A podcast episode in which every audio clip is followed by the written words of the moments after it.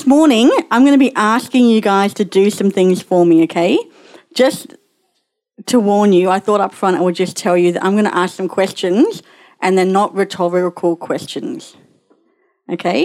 Hopefully, they're not extremely hard, but I need some answers, okay? The first question is this When you hear the word God, what word comes to mind?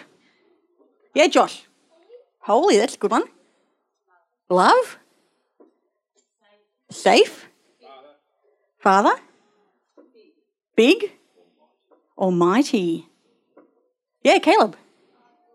Glorious. That's a good one, especially from the song we just sang. Catherine. Creator. Jacob. Awesome.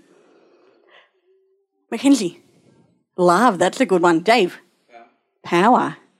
Great. Anybody else want to throw any more out? Grace. Great. Oh, J- Daniel. Pro. Daniel, everything's pro with Daniel at the moment. That's really pro, which means really great and good and yeah? That's pretty much the sentiment of it. When we think of God, we can sometimes come at lots of different directions. And I want to remind us this morning of one particular thing about God. And that is found in this really cool verse. 1 Timothy 6:15. It's actually half of 15 to half of 16. Does that make sense? But just in case you're looking it up, and it says this God, the blessed and only ruler, the King of kings and the Lord of lords, who alone is immortal and lives in unapproachable light, whom no one has seen or can see. So, this is where some comprehension is going to be required. So, when we hear the word, the blessed and only ruler, do people want to, can someone put that in their own words for me?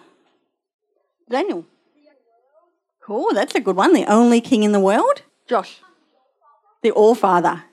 Okay, when we think of the King of Kings and the Lord of Lords, what is that telling us? Yeah, there's no one above him. Who alone is immortal. Okay, what's that about? Catherine? Well, that's what I'm trying to find out. Caleb, do you know what immortal means? Lives forever. That's a really so that's a really good way of explaining it.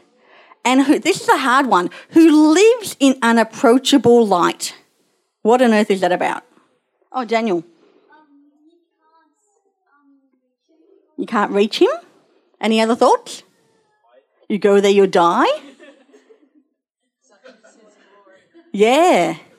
Reminds you of the sun. You know, the close the sun is so bright that if you go near it, you're pretty much a dead. Whom no one has seen. Oh, sorry, Christy. Oh, Kirsty. Yeah. Kirsty just said in our world, that's the way that it is. Who no one has seen or can see. What do you think that's trying to tell us? Yeah, we don't have the capacity. That's a good one. Of, that's a really good way of looking at it. Yeah, faith. So if you're going to sum up what this is telling us about God, I told you these questions. This is the last one for a while, okay? We're going to sum up what this verse is trying to tell us about God. What would you say? He's far greater than you can ever imagine. That's really good. Does anybody want to add anything else? Yeah, there's none other like him. Because this verse, as you guys have said, is telling us there is absolutely no one that compares to God. Not only does no one compare to God, but if you're talking about awesomeness in the true sense of the word, not just, hey, you're awesome, or everything's awesome, as the Lego movie tells us, God is actually awesome. He's awe inspiring. He is the King of Kings. There is no one that is above him. He is so holy. He's so perfect. He's so clean and pure that we cannot even approach him.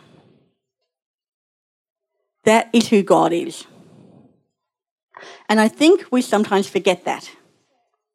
That our God, when we say the word God, that is what we're actually talking about.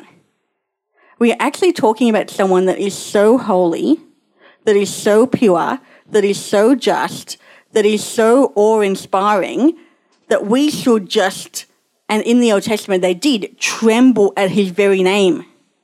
They didn't even say the name God because they were so in awe of who he was or who he is because God doesn't change. This is another verse that tells us about God that's found in Isaiah. It tells us, Did you not know? Have you not heard? The Lord is the everlasting God, the creator of the ends of the earth. He will not grow tired or weary, and his understanding no one can fathom. Everything that we see in nature was created and was created by God. Ourselves, we, were created by God. So when we talk about God, we're actually talking about someone who has our hands, our lives in his very hands. The reason that we you all woke up this morning was because God gave you the ability to. The reason that we breathe and then we breathe again and then we breathe again, as one of the Psalms tells us, is because God gave us the ability to. And what I want us to do this morning is just to stop and remember that that is who God is.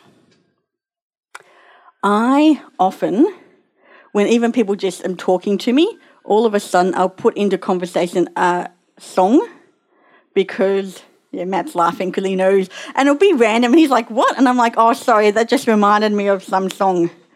Um, normally, it's a Steven Curtis Chapman song. I think Kelly just said that Stephen. This one is not. I have this saying that says everything that you want to talk about, I can come up with a Steven Curtis Chapman, who's a Christian singer, song that relates to it, which I probably could, but in this one, I went with a non Steven Curtis Chapman song. But I want us just to stop and listen to this song. It's a song you all know. It's called How Great Thou Art. And I want you just to stop and close your eyes if you want to, or look at the words and the person singing, and just remember our God is great, He's holy, He's perfect.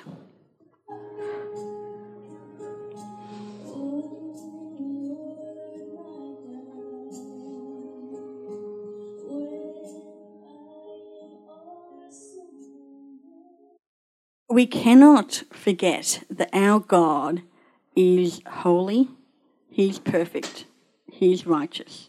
He is the name that is above every name. He's the King of kings and the Lord of lords. How great He is. And sometimes we think that is an Old Testament concept.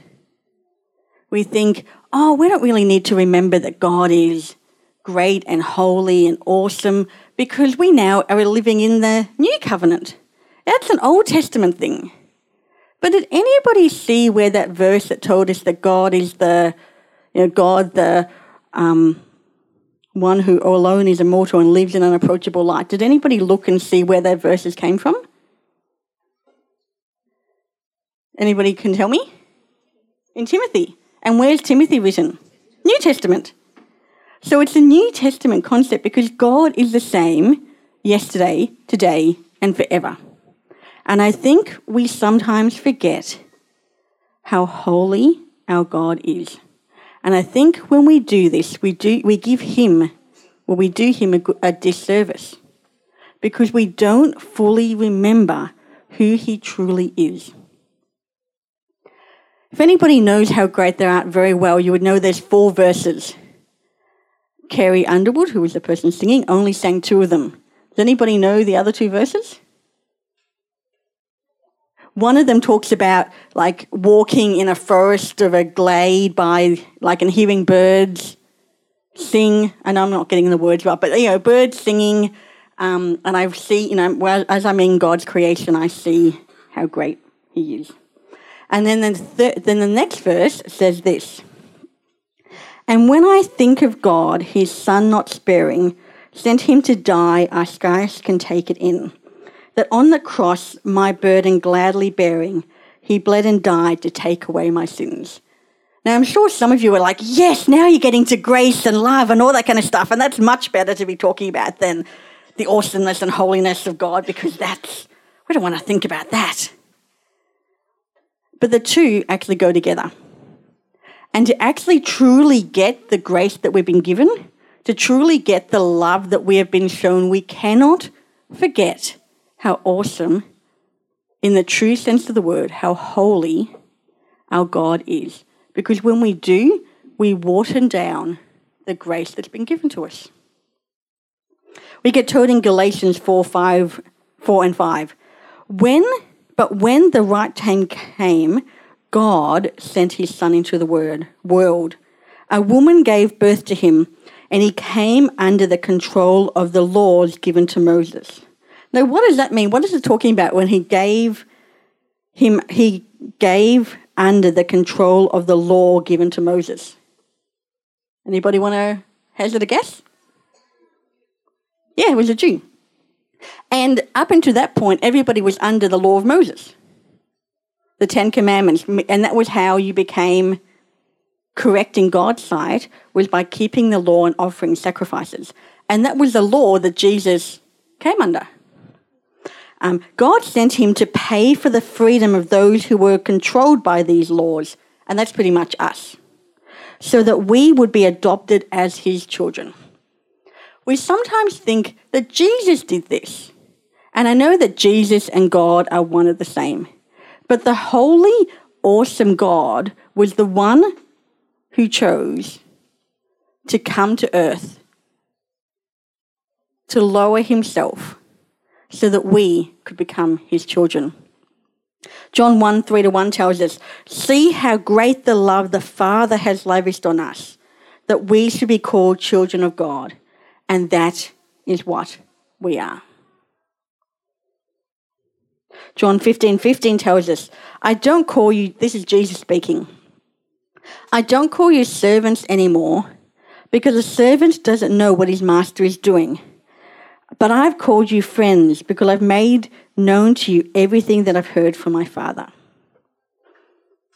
How fantastic is it that God calls us his friend? that we are actually his children. And we are children not of just a loving God, but of a holy one, of a just one, a one that is the King of kings and the Lord of lords, the one who actually created everything, which of course reminds me of another song.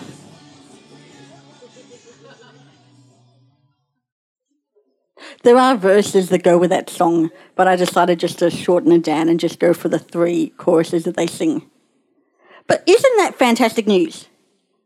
That my best friend is the creator of the universe. It doesn't get much better than that. And I have had to be reminded of this because sometimes we can just feel so just tired and down about life and think, boy, this life is really not the life in all its fullness that God desires it to be. But when we think that our best friend is the creator of the universe, how can we not be happy about that?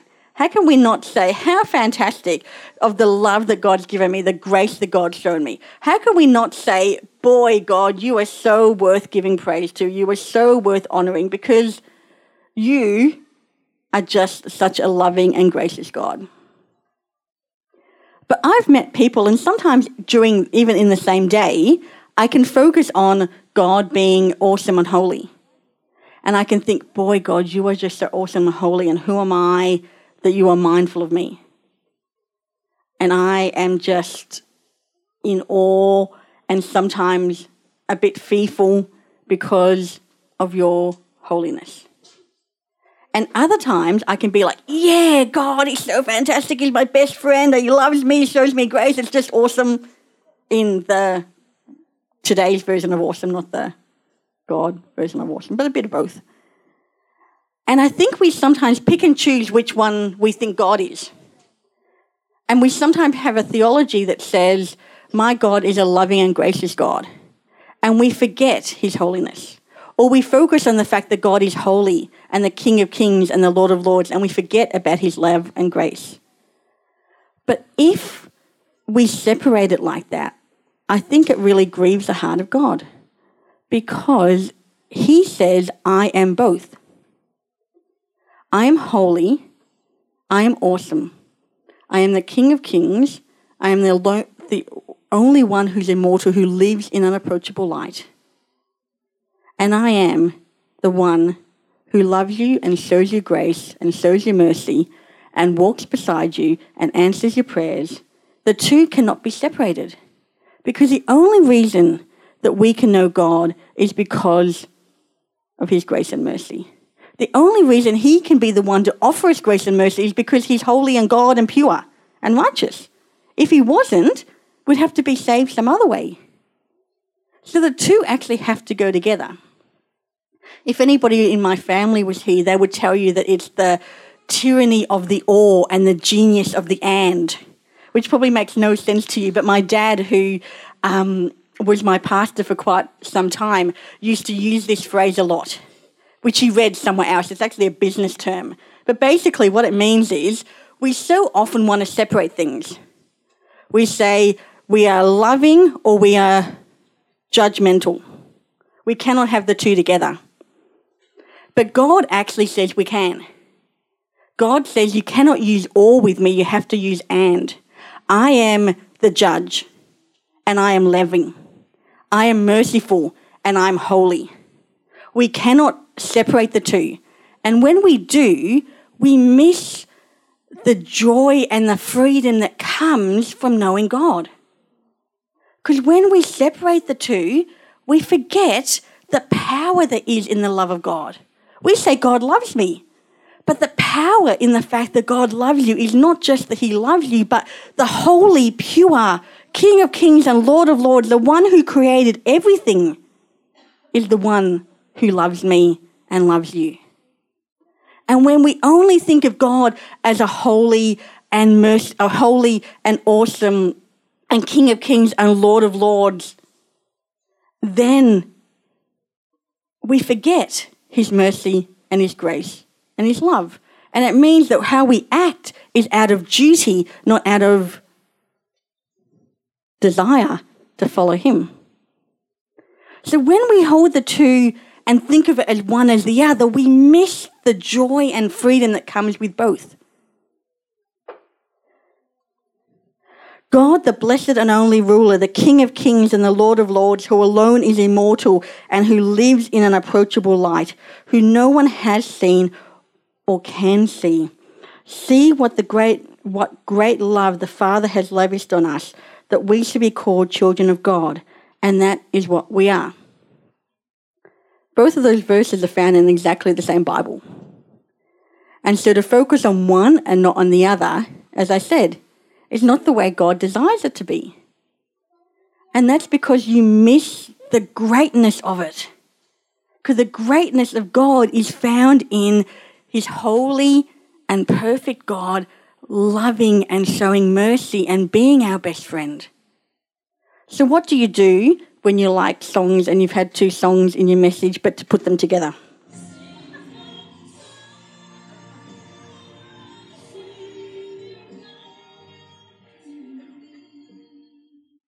Now, that didn't quite work, did it?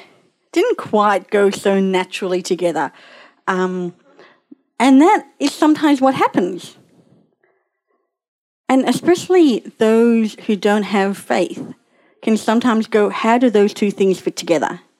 How does a God who is a God who judges, a God who is black and white about some things, be merciful and loving? How can God, who lives in unapproachable light, be your best friend? How does that all make sense? It's a bit jarring to our senses. And so, because of that, I think even as Christians, we lean towards one way or the other. And we go, oh, I'm going to sort of forget that God's holy most of the time and focus on the fact that He is a loving and gracious God. Or I don't know how loving and gracious God really is because all I can see is his holiness and his awesomeness and the King of Kings and Lord of Lords. But that is the beauty of the cross. And that is the beauty of the gospel that we have and know is that a holy and mighty God lowered himself, became one of us, so that his holiness could lead us to him and not separate us from him. Because without Jesus, we have a holy and awesome God who created us and that we should be in awe of. But with Jesus, we have an awesome and holy God who we should be in awe of, who knows us, who we can know, who loves us, that we can say is our best friend. And the two only fit together because of the cross. But if we only look one side of the cross and the other, we get forget. And we don't get the power that's in the cross, the power in what Jesus has done. And that is what I felt like God was saying to me the last couple of weeks. And the thing that I felt like God wanted me to tell you guys we can't separate the two because if we do, we miss out. We miss out on how great, how joyous, how much freedom there is in our relationship with God. Because the freedom comes because God, who is holy, who is merciful, that those two things actually fit together. So today I want to encourage you guys that this week to just think when you're praying, when you're reading your Bible, when you're talking to people. Do I have a leaning one way or the other? Do I need to remember that God is holy? Or do I need to remember that God is gracious? And not see them as a one or the other, but remember that the joy and freedom comes when we remember that they are together. And that is where we should be joyous about, is because the holy and awesome God came to earth so that we could know him, not because he came less holy. God didn't change the amount of holiness he was from the Old Testament to the New Testament. God is the same. It's just now we get to know him. Now we get to have a relationship with Him. Now we get to say, My best friend is the creator of the universe, and know that that is true, and know that that's real. Let me pray. God, I am just so thankful. And this week you've reminded me, God, that that's really what it's about. That our best friend is the creator of the universe, God. And I really want to pray that we as a church and each person here, God, will just remember that and not separate the two, God, but remember that you, being holy, being the King of Kings, being the Lord of Lords, are loving and gracious and merciful towards us. And that's only because of the cross. So I want to thank you, God. I want to thank you that you, being who you've always been, so wanted to know us that you made a way, not by changing yourself, but by sending your Son so that we can know you. Amen.